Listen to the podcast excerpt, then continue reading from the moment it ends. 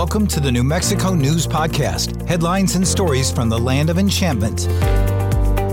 Brought to you by KRQE. Here's Chris McKee and Gabrielle Burkhart.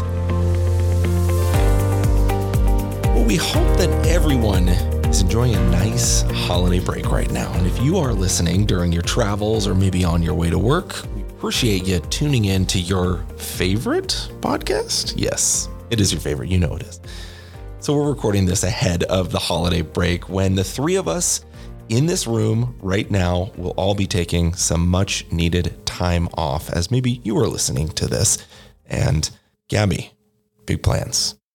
Big plans for the holiday break? Mm-hmm. Oh, it's always a whirlwind in my family because, yeah, we travel to Texas to see all of our families. It's sort of like the real life for Christmases, it feels like. And, you know, never enough time with all the families, but it is nice to Mm.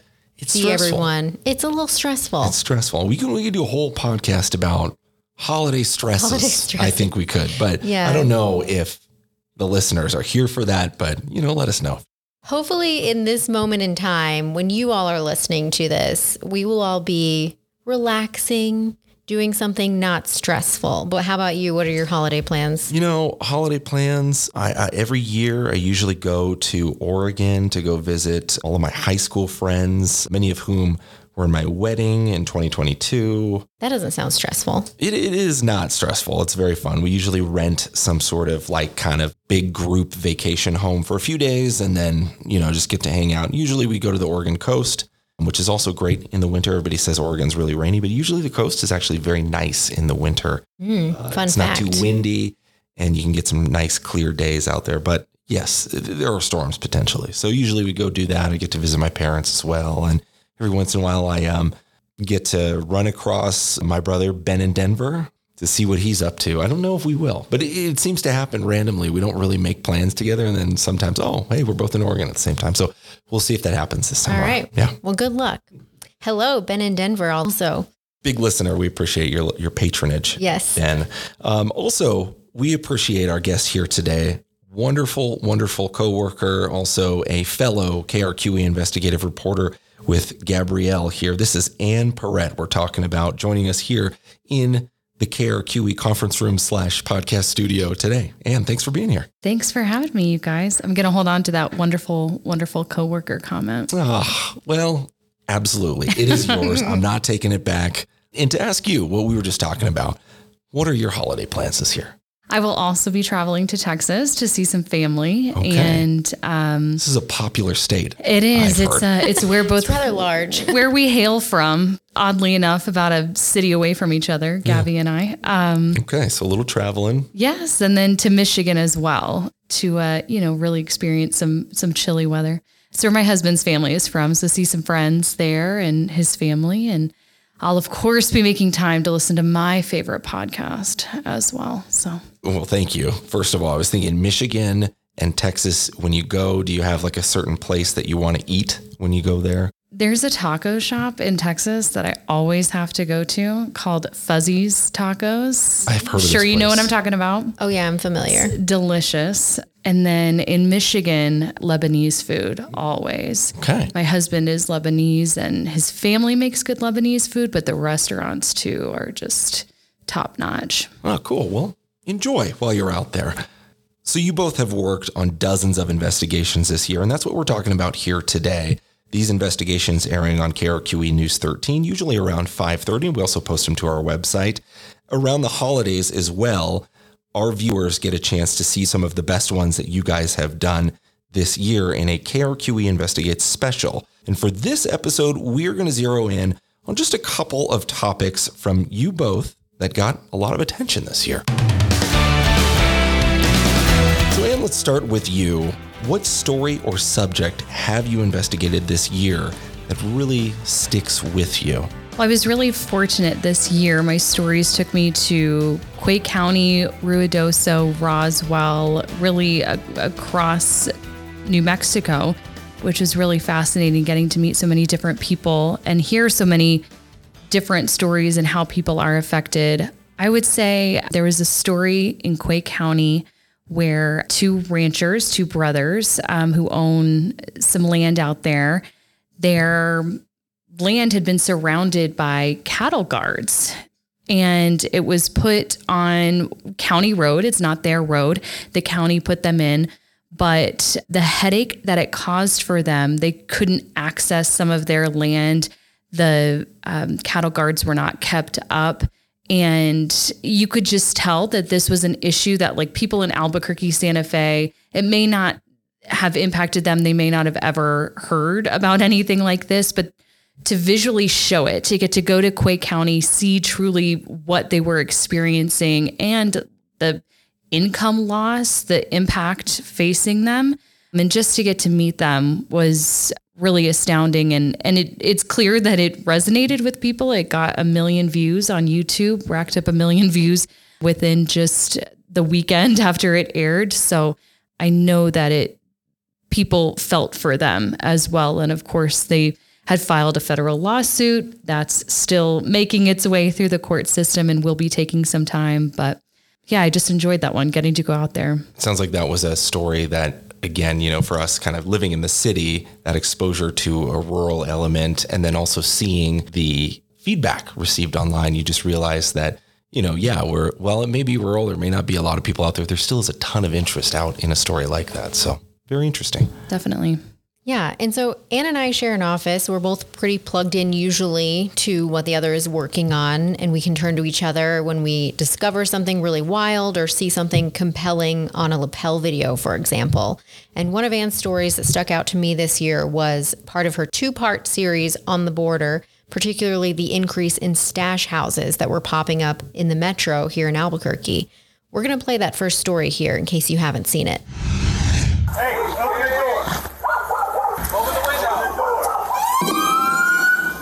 Albuquerque police with guns in hand outside this single wide trailer yelling at a suspected smuggler who, after he spotted them, police say closed the curtains.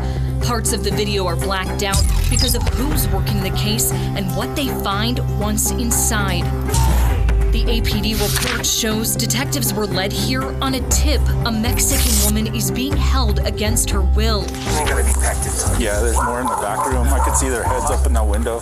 Inside the trailer, police locate 60 people believed to have been smuggled into the country illegally, including children and their victim. That's the girl we've been looking for. The suspected smuggler is arrested outside the home here. His criminal complaint shows the young woman told investigators he threatened to kill her if family didn't send more money. But even after they did, she says he didn't let her go. She also shares the other women and girls were sexually assaulted, beaten, and starved. The abuse escalated if they didn't cook and clean for members of the smuggling organization. The hair that where all the girls were, the stuff was stuff. So no coming in. All these people are sick. APD uncovered the stash house. Detectives call in Homeland Security investigations to take over. This is now a human smuggling case. The conditions in these stash houses are egregious and shocking to the conscience. I would say most people could not fathom HSI's Deputy Special Agent in Charge, Jason Stevens, says since October 2022, his Albuquerque office has been dealing with an unprecedented increase in stash house discoveries. So I, I was surprised. I know historically that hasn't been a, a thing here. Caught off guard, he had to get help from other federal offices. Stevens and U.S. Attorney Alexander Uballez believe it's only going to continue. Cartels have really pivoted their focus, and the majority of their profits now come from human smuggling enterprises and no longer from narcotics. A change he says his office is paying attention to. It used to be that we required a certain number of migrants in, in, a, in a, load or in a house in order for us to charge. Uh, we've completely reoriented that to focus on um, danger to the community, to risk, and to connections to transnational organized crime. With that threshold, Uballez says not every so called bad actor faces charges. Our effort has really changed to focus on those who make profit off of, you know, the absolute misery and desperation of these migrants. In December, Bernalillo County deputies respond to a call about multiple people jumping out of this semi trailer. There's a car pulling out, too. They end up arriving just in time to catch a suspected smuggler. Hola. Records show this man from Venezuela admitted to receiving $4,500 and two rifles to drive that semi up I 25 from El Paso with 51 people in the back, including three teenagers. HSI agents removed them one by one from a basement apartment. The criminal complaint says 47 of them were hiding behind this bookshelf. And it's noted this is one of multiple trips that month the truck made between the two cities. The man is charged with transporting illegal aliens, among other federal crimes. This is the next stop for anything coming out of El Paso, Las Cruces, Deming, even sometimes Douglas, Arizona. We're getting loads from Arizona that come up as well. There's least resistance in New Mexico than there are other states. What he means by least resistance, Deputy SAC Stevens explains, is less enforcement. So you have Texas DPS that's working right. You also have the state troopers that are working it. The same in Arizona, there's additional pressure applied there, and you've got the National Guard that's there. Well, in New Mexico, you've got your Border Patrol resources, and that's it. Beyond that, he says Albuquerque's an ideal stop with its two interstates, I 40 and I 25. Questions that come to my mind is could this be a problem? And my answer is yes. Uh, we want to make sure that we're not behind the power curve, and I believe we already are. Sheriff John Allen says with his deputies responding first to a lot of these calls, he's working to develop a training on how to identify the suspect immediately to protect the people being held in a house or vehicle. We need to separate them. We don't want people being re victimized who are just trying to come here to have a better life. It is an issue. I don't want it to become a crisis. The U.S. Attorney says people smuggled here do not typically face criminal charges for illegally entering the country, but that doesn't mean they all get to stay in the U.S. He says some are flown back to their home countries, others seek asylum and get to stay, and a handful stay because they become material witnesses in the case against their smuggler. Ann Pierret, KRQE investigates. And tell us about that. How did you first hear that this was happening, and what was your process in reporting about these stash houses? We first heard about it looking through the federal court records. We noticed an increase in search warrants for stash houses and also criminal charges for people behind these stash houses. That kind of stuck out to us. We went to the feds and said, Is this what we think it is? Is this an uptick? And sure enough, Homeland Security Investigations Deputy Special Agent in Charge, as you heard him say in this story, says, Yeah, like we've never seen this here. We did not expect this. They had to call in extra help.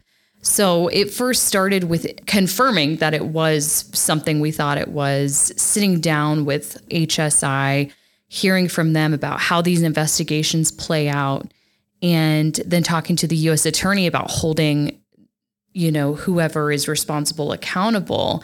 But learning from him as as you heard in the story too not every bad actor is held accountable. How that's kind of changed over the years.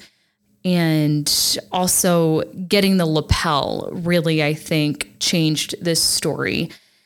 The feds who are typically the ones handling these cases do not wear body cameras. But we knew that a lot of these cases started with either family members of some of these migrants who had been shoved into these stash houses. They called police, neighbors called police. So we knew that the local police were responding first. So doing a public records request with the local police agencies and getting their body camera, showing them responding just really helps, you know, what you see on paper come to life and you realize, oh my goodness. And I think as you're, t- as you mentioned, that's the conversations that we had was, Gabby, oh my my goodness, there were 50 plus people all shoved in this tiny basement apartment. Can you believe this? And the two of us having those conversations and kind of just seeing just how wild it was. We knew it would resonate with people. I want to get back to a little bit of what you you mentioned there. You know, we know that it's the local agencies, so Albuquerque Police, the Bernalillo County Sheriff's Office,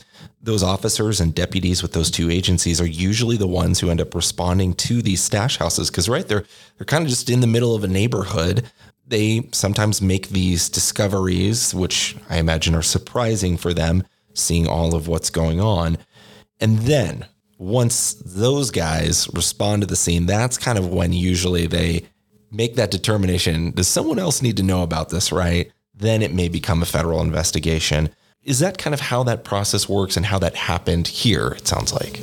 Yes. Sometimes HSI was the first one called in. There were some of those cases where it was clear from the beginning, from the 911 call, that this is a human smuggling case. But the ones we were able to highlight to get that lapel, that body camera footage, yes, that was, they realized, okay, this is something bigger than what we thought. These, there are migrants potentially in this house and this is the federal this is the fed's jurisdiction. We need to we need to call them in for help.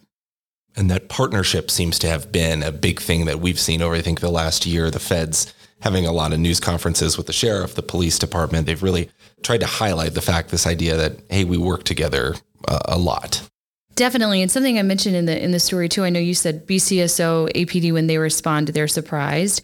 BCSO talking to the new sheriff, John Allen, he mentioned just changing up their training because they were responding to so many, trying to figure out what's difficult is some of the people who are the perpetrators who are not providing the food who are maybe you know connected to some of these sexual abuse allegations physical abuse allegations they're mixed in with these people. So he was trying to you know come up with some sort of training working with the feds.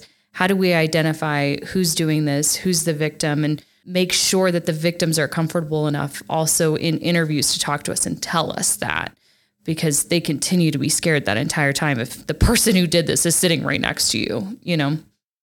When you first obtained those lapel videos, what was something that struck you when you know you're you're finally seeing the trailer home and the number of people who were crammed in there? It was so upsetting. I think I immediately just got emotional because you're looking at the size of the trailer, you're looking at the size of the basement apartment, which is shown on the lapel, and you're thinking, how on earth were this many people shoved in here? How long were they in here? We don't know. We may never know. A lot of times they do say it is just a few short days because then they move to the next ha- stash house and the next stash house, getting to where they need to be. But you know, they haven't eaten. In the lapel regarding the trailer, the trailer home, you can hear people coughing. And we hear on the lapel, one of the police officers says the vent was stuck, it was closed. This is December of last year. There's no heat coming in. And it was where all the women were, you know, and we know that there are kids mixed into it's just so upsetting because you know that these are people who are desperate for a better life. You know that they wouldn't be doing this if they weren't desperate you know that some of them sold their land, gave up anything in where they came from, whichever country they came from, and used all of that money to get here. And this is, you know, the circumstance that they found themselves in. And HSI agent even, I was asking him, like, you guys are responding to these back to back. You don't have a big team. So it's the same people going every time. You have families, you know, what is this like for you? And you know, just as any police officer would say, you kind of have to separate your yourself and separate your emotions. But he talked about just is this a better life being stuck here, you know? We also know that you went to the border here this year and got a firsthand look at how people are being smuggled into New Mexico. It's a dangerous journey for people. It's risky, but it's also pretty organized in a sense that smugglers know how to circumvent the laws in a lot of these cases, right?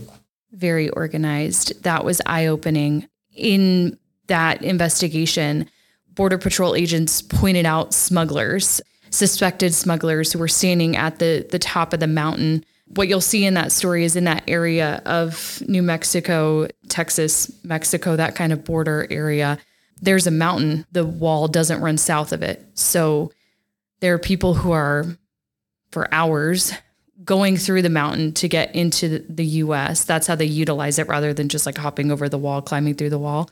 Smugglers at the top, they use their cell phones to communicate with people. Okay, there's a border agent over here. You know, it's just all very calculated, as you mentioned, organized, but not even just from that and getting over. It's once you get into New Mexico, we had read in the federal court documents and talked to Border Patrol about it too. The checkpoints that you see, so in Las Cruces, kind of some of the southern cities that you drive through. Yes.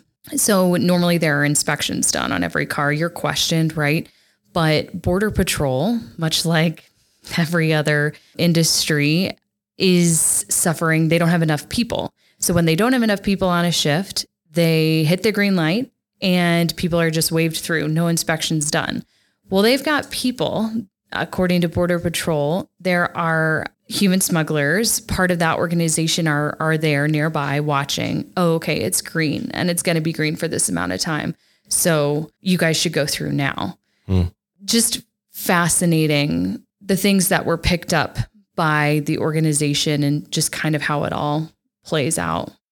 Well, again, yeah, it is a very interesting story. We know we played it here for you. We will post a link to it as well if you're visually inclined to check that out and see the visuals that match the audio here.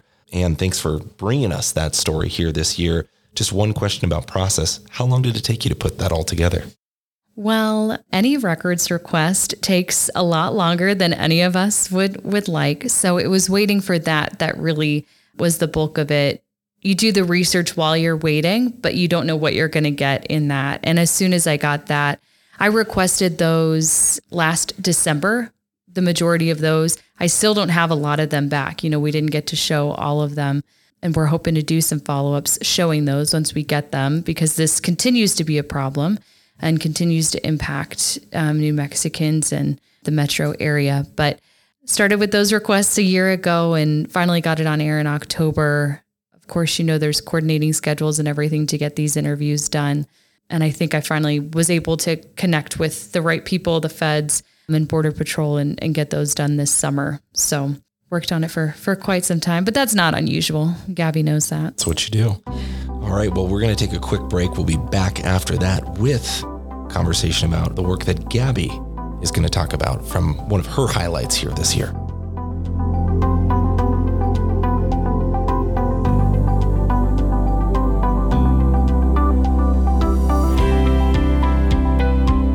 Okay, and we're back. This question, similar to what we asked Ann earlier, we know we're going to talk about one particular story, but just ask you, Gabby, what stories did you report on this year, other than this one profile, that really stuck out to you? I did uh, a. I know Ann talked about, yeah, her sort of two part series. My quote unquote like white whale this year was putting together a series about mental health and behavioral health in New Mexico and sort of cases that get you know, falling through the cracks, what happens to someone with mental health issues when they're arrested or go through the court system. I was interested in sort of figuring out that answer. And the answer is a complicated one, as you can see in some of those stories and cases. So, yeah. And then I went to Las Vegas, New Mexico to see the Behavioral Health Institute and how that works. People get sent there, usually on a court order when they're found both incompetent to stand trial and also dangerous. So, trying to flesh out how that process works in New Mexico and are there potential solutions to what feels like a very large problem in our state. I think that really stuck out. Yeah. And we also had a podcast episode, a person that you interviewed for that series, Casey Quirk, who uh, spoke to this in a really extended interview that is worth checking out that also delves a little bit deeper into that. It was really good to see those stories come on air. I know you how hard that you'd been working on that over the last year. So let's talk a little bit more about what this story that we want to profile here this year. This is related to a traffic stop with a Bernalillo police officer, right? Yes. And this is a family who essentially was had an emergency and they're trying to get to where they need to go and they find themselves in this traffic stop which turns basically into a, a really scary situation. Yeah, a scary situation. So, without any further ado, let's take a listen to this story. Is there anything that you want people to know before they hear it? I think the story just speaks for itself. Yeah. All right.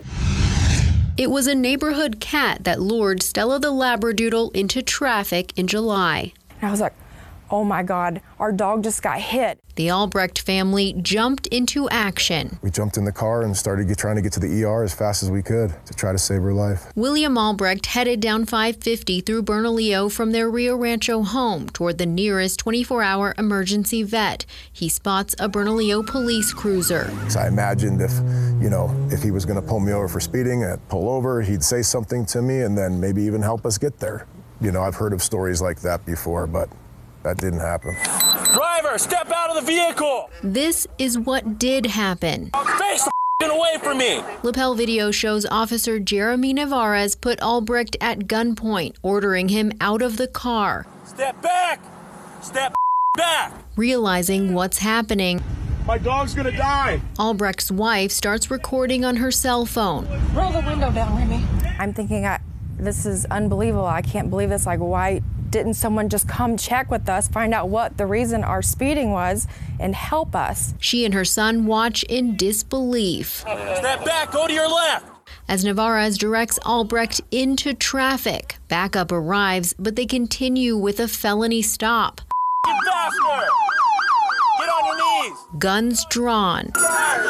His wife and 16 year old son now at gunpoint. My dog's about to die! Albrecht is handcuffed. My dog's about to die! I saw my son was sticking his hands out the window too, like, dude, our dog's gonna die. Okay, come to me. My dog's gonna die. And none of them seemed to even care at the moment at all. Keep your hand, please! My neighbor hit my dog. That's my son and my wife. Stand up. Please, sir, my dog's about to die. He's taken to the back of a patrol car. Sir, my dog's bleeding out of mouth. Okay. Albrecht's wife tries to explain. She's going to die. She got hit by a car. Look at his face, sir. Look, she's bleeding. Look at my dog. My dog is bleeding out of the face. And they're holding us on the side of the road. The officer who pulled them over wrote in his report that Albrecht was speeding and driving recklessly, but he wasn't given a citation, and there's no video of a pursuit. That first officer also never walked up to the family's car to check on the dog or ask why they were speeding. Officer Navarez's report says he drew his firearm and pointed it towards the immediate threat, writing the driver looked mad with his hands clenched in the air. The officer's video shows otherwise. Driver, step out of the vehicle! The second I saw my uh, guns to my son's head, like I really felt like when I got out of the car, like this dude might shoot me if I make the wrong move. I can't go ahead and. Christ, man. Another officer convinced Navarez to let the family go. Let them get out of here. Referee fire units, go ahead and downgrade. The cuffs come off. Dude, you're something else. You're something else, sir. Yeah, that was Good luck with your dogs. Their dog Stella didn't make it. It's horrible. Like, she was such a great dog. So, how did speeding turn into a felony stop? The family had no weapons or warrants. I can't believe you pulled your gun on my kids, sir. It's policy. Oh, yeah, I hear you. We asked for a copy of that policy and the use of force policies from Bernalillo Police, but those policies don't explain what happened here. BPD's policy does call for de escalation, saying the level of force employed must be commensurate with the threat posed by the subject and the seriousness of the situation. Officer Navarez claims Albrecht didn't immediately pull over, which he disputes. As soon as I noticed the lights, I, I pulled over. We have something if people were on uh, red Escalade. I'd say the eastbound. Maybe not stopping. But, oh, now it's stopping. For confirming the vehicle stopping. 33 seconds after his first call to dispatch, he says they're stopped. His brake lights are activated. Chevron license. Uh, No one came at him. No one threatened him. And, and again, like, what did he see that scared him so bad? I mean, this guy was angry. The Albrecht saw just how angry watching the officer's recording.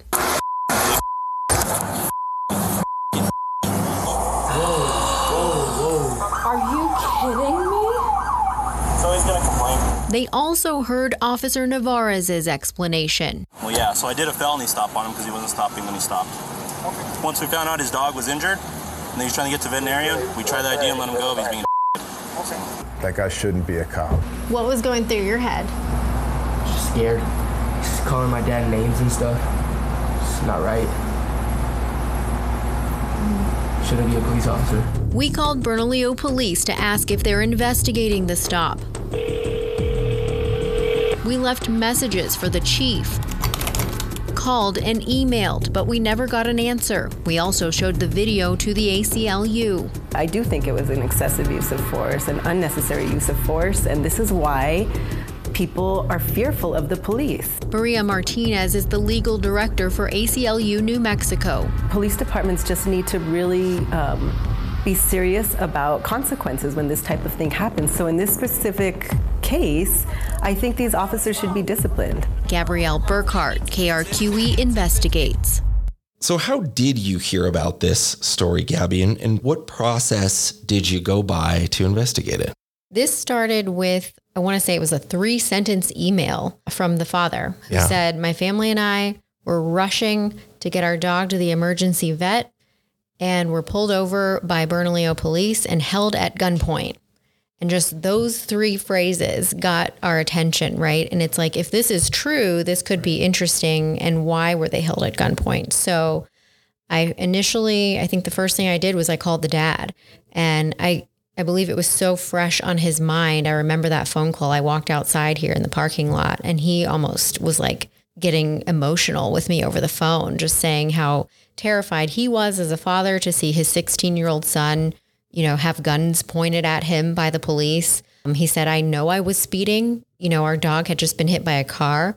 We rushed in the car to try to save her life. And, you know, people who live in New Mexico know how spread out the city can be. And they live in Rio Rancho. I mapped out where the closest 24 hour vet was from them. And yeah, it's it's a good distance. They had to go up 550, drive quite a ways. So he was like, you know, yeah, I was speeding. But as soon as I saw police lights, we pull over. He was just confused. Why was this a felony stop? And that's really what struck my attention too. I wanted to get that answer. Why why were guns pointed for a speeding stop? I find that how you got the tip so interesting because I, I share a similar experience. You just get a few sentences sometimes, and you honestly don't know what is real and what's not. And it always behooves further investigation. And sometimes it ends up being a story that is really worth sharing because, yeah, on other times we get emails that make claims and could go on for with a lot of detail, and you find out there's something more to it. So Yeah. um, that maybe says we shouldn't report on this story for whatever reason. So this was the opposite, though. This was certainly a story that was worth putting out there. When you put that story out, did you get any sort of feedback or response from the town of Bernalillo or the police department? So, quick note too on on the initial tip. The other thing that the family did and included in their message to me was Tara Albrecht, the wife who was sitting in the car during this traffic stop, started recording on her cell phone. So I had seen at least from her perspective a glimpse of what they went through through her cell phone. So Yeah. that also added. And I think that was smart of her to do because, you know, again, we all live in a world where you just assume everything's being recorded, right? But when things started going a little south, she wanted to record because she was like, I, you know, I couldn't see my husband. They pulled him out of the car. So yeah, you can you can hear and see all of that going down. But did I get any feedback or response from Bernalillo? So I had emailed the chief several times, called, left messages, also called the town, requesting interviews, a statement, let them know I was doing a story about this. They also knew I had requested the records. But no, that the chief never got back to me. You know, when you go to that police department too, it's kind of hard to, it's a very small building. It's not like, you know, APD where they just have a clear entrance and it's just a little different, right? It's a very small town. Yeah. So did not hear back from anyone. And then, yeah, I did have a phone call with the mayor who said he could not talk due to pending litigation because at that point, the family had obtained a lawyer and had they had served the town of Bernalillo with a tort claim, which means we intend to file suit against you. So after that happens, usually officials will say, we can't talk pending litigation. Yeah. What is the status of the case right now? So we do know there was kind of uh, an unexpected turn. Jeremy Navarez, who was the initial officer who pulled the family over, was arrested by Rio Rancho police later, totally unrelated to this traffic stop for a battery case that was brought to my attention. So there were also a couple of restraining orders filed after our story. One of those restraining orders actually mentions our story and how, you know, it shows Jeremy Navarez getting very aggressive and angry. And the woman writes in her restraining order that basically she wrote that he has anger issues and he was arrested through the criminal complaint that I was able to read and find in court records for Navarez's battery case, it alleges, yeah, basically a domestic dispute between him and a woman that was enough for the Rio Rancho police officer to arrest him and file a battery charge. So, been following that case as well. And after that happened, I reached back out to the town of Bernalillo and the police department to ask what his status was because they wouldn't ever even tell me or confirm is he being disciplined in any way for this traffic stop? Are you all investigating it? I didn't ever get that answer from Bernalillo police. Interesting. After the officer was arrested for the battery, though, the mayor did confirm with us that Jeremy Navarez is still employed with the town of Bernalillo, but he is on administrative leave pending an investigation. So that's what we know. And the battery case is pending. And so is the lawsuit still, correct? The lawsuit up to this point has not been officially filed, but they do intend to file a civil rights lawsuit against the town of Bernalillo and the officers. What is the biggest challenge you face in your investigative reporting? It could be even specific to the story we just talked about, or even more broadly speaking. I think records is one of them. You know, in order for me to prove or find out what happened in the traffic stop, for example, I requested public records from the town and, you know, by law, they are supposed to give them to me, but and and they did to their credit. So that's how we were able to kind of shine a light on this. And that story also got a lot of, you know, tens of thousands of YouTube views. And one of the comments really stuck out to me and and this is kind of why I do this job, right? One of the comments said, "Thank you for reporting this. We would never know about these instances if the news didn't do a story about it. And it's like, that's so true, right? The family would have gone through this kind of in their own life and it was very traumatic for them. And they tell me they're, you know, going to a counselor and over it and stuff. But there wasn't an arrest. They weren't even given a citation for that traffic stop. So, right. had it not been for the dad just getting very frustrated and wanting somebody to hear them out, no one would know that this happened. Yeah. So, I just think that that the challenge of reporting, while it is a challenge and trying to get people to talk, I think it can also be very rewarding when people just at the end of the day want to feel heard or their needs sunlight shined on something bad that happened. And same thing, what are some of the biggest challenges you face through your investigative reporting here? Maybe it's to this story or to something else.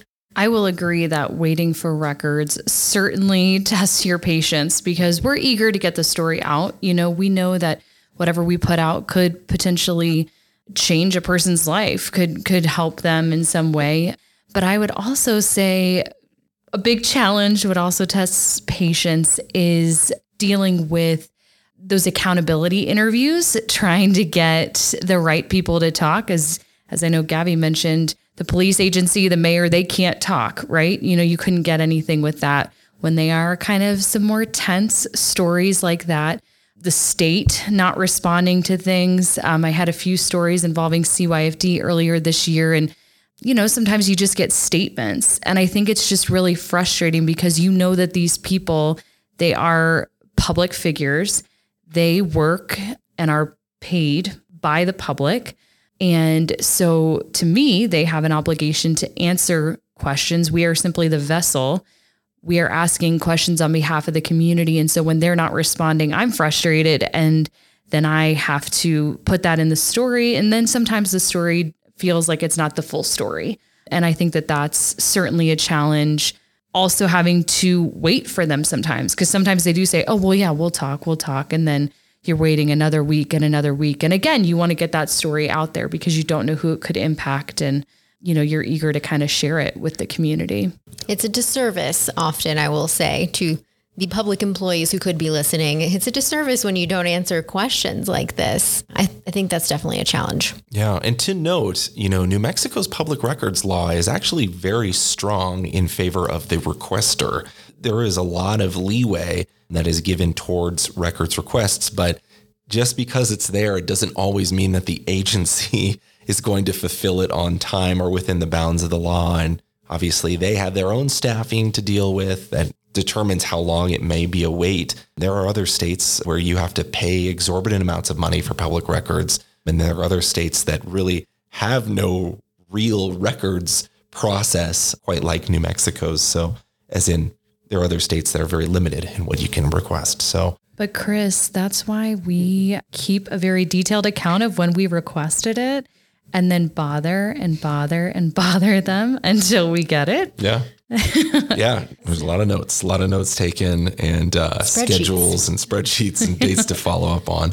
Well, the KRQE Investigates special, it aired on KRQE News 13 on Christmas Day, but you can catch it again on KRQE at 4 p.m. on Wednesday, December 27th. It is also on the KRQE YouTube page. We have a section for specials. I want to thank you both for being here, but in the nature of Christmas and holiday surprises, I want to both throw a couple quick get to know you questions because why not?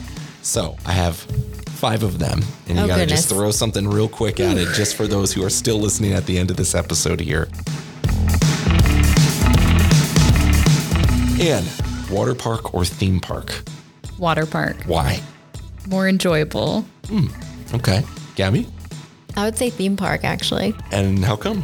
Uh, I just have fond memories of going to Six Flags as a kid and the idea of people maybe peeing too much in the water. Okay, I thought we were supposed to be quick. No, no, yeah, you can give a little bit more to Yeah. it, but it's fine. It's fine. Uh, that's something I thought about more as an adult than I did as a kid, and I'll still go to a water park. Don't get me wrong, but Any reflection upon Gabby's? Um, Well, she ruined it for everyone. Uh, it's okay. I, I'm I'm a water park fan too. I think that uh, water slides are exhilarating. okay, also growing up in Texas, Six Flags is a thousand degrees. That's true. And Hurricane Harbor, which is what was close to me, any water park, you know, much more enjoyable in in the hundred degree summer days. Okay. Favorite type of food? Mediterranean. Okay. definitely New Mexican. Okay. Love me a good sopapilla. All right. And yeah, if New Mexican isn't your favorite food, I get that too. You know, I'm, I'm a transplant, as they say. I am from Oregon. I would say seafood is kind of up there just because I, I don't really get to have it quite as often. And it was a little bit more accessible when I was in Oregon. So, Makes sense. yeah. Favorite video game? Oh, I don't exactly play video games, but I did have a Game Boy as a kid and I loved playing Mortal Kombat. Oh my goodness. Okay. See? yeah, I have a five year old, and right now she is playing the old school Sonic, and I played it with her a few times actually the other day, and it's pretty fun. Yeah. I was going to say, I mean, at this point, there are people who do play video games more regularly, but I feel like they're so ubiquitous out there. Almost everybody has an intersection with a video game at this point. Snake, even on a Nokia cell phone, Oh, I'll say. So the best. okay, we're going to switch it up in the sake of keeping you guys on your toes. Best holiday memory, Gabby, go. Singing Christmas songs in my daughter's class. Aw. This is now the third year that my husband and I have done this, and it was so funny. The first year when she was three in pre K, she would like sit very in the back. I think she was like very embarrassed that I was there singing. And yeah, this year she was just way more engaged. She wanted to announce each song to her class, and it was so cute. And yeah, I think when I was a kid, Christmas songs, and I was always involved in choir. So the singing at Christmas has always been my favorite part. I agree. I can think of memories of my choir teacher in elementary school showing up on her doorstep with all of her carolers, and it was it was a moment. It was cool. It was cool. So Memorable. yeah, it was memorable. Um, I would say making gingerbread houses with my cousins. Okay. They never turned out looking good at all, but we got, you know, some sugar highs and had a good time. And now that's transferred to doing it with my niece, who is four. And this year we got one that's already assembled, which I think is cheating, but my sister said will be less stressful. So Good deal. Well, okay, and it wouldn't be a news podcast without asking this very last question here. If you can think of the craziest news story you feel you've ever reported. Naked guy tries to steal a car. Okay, I don't remember that one. We can maybe throw a YouTube link in if we Yep. if we can find it. I know one guy who follows me on Twitter. He's a professor at UNM. He reminds me of this story almost every year because it was, yeah, it was his car. Oh, wow. first thing that came to mind, we had protesters um, related to the Flint water crisis. This is when I worked in Flint. Um, and they were staying in a park in a very, very nice neighborhood and had been cited over and over again. They were trying to kick them out. And one of the local city council members came over there giving a speech to them, trying to get them out of there, turns to us and says, This is not a hotel, a motel, or a holiday inn. My gosh. Quoting that, you Yeah. know, wonderful song. you and know, you know. Very just blank, stared at us, no laughter. I didn't know how to respond. It was it was great. Hotel, motel, holiday inn. That would Mhm. be uh, Sugarhill Gang Rapper's Delight. That is what that is from. So saying it just without any context and expecting y'all to take that seriously in, in what was obviously a very serious story. It was so serious. bizarre situation. Yes, very bizarre. And my old photographer has it recorded on his phone, the clip, and will randomly send it to me all the time. And Yeah. it, it makes my day. Some interesting moments out there in news reporting. Well, yes. Thank you both for doing the work. What's the best way to reach you guys again? You can always email me at ann.pierret at krqe.com or find me on any social media platform. It's at Ann Pierret. And I'm Gabrielle.Burkhart at krqe.com via email and gburknm on social media. Thanks again for listening. I'm Chris.mckee at krqe.com, also at Chris McKee TV. Happy holidays. Hope you enjoy your New Year's, and thanks again for listening.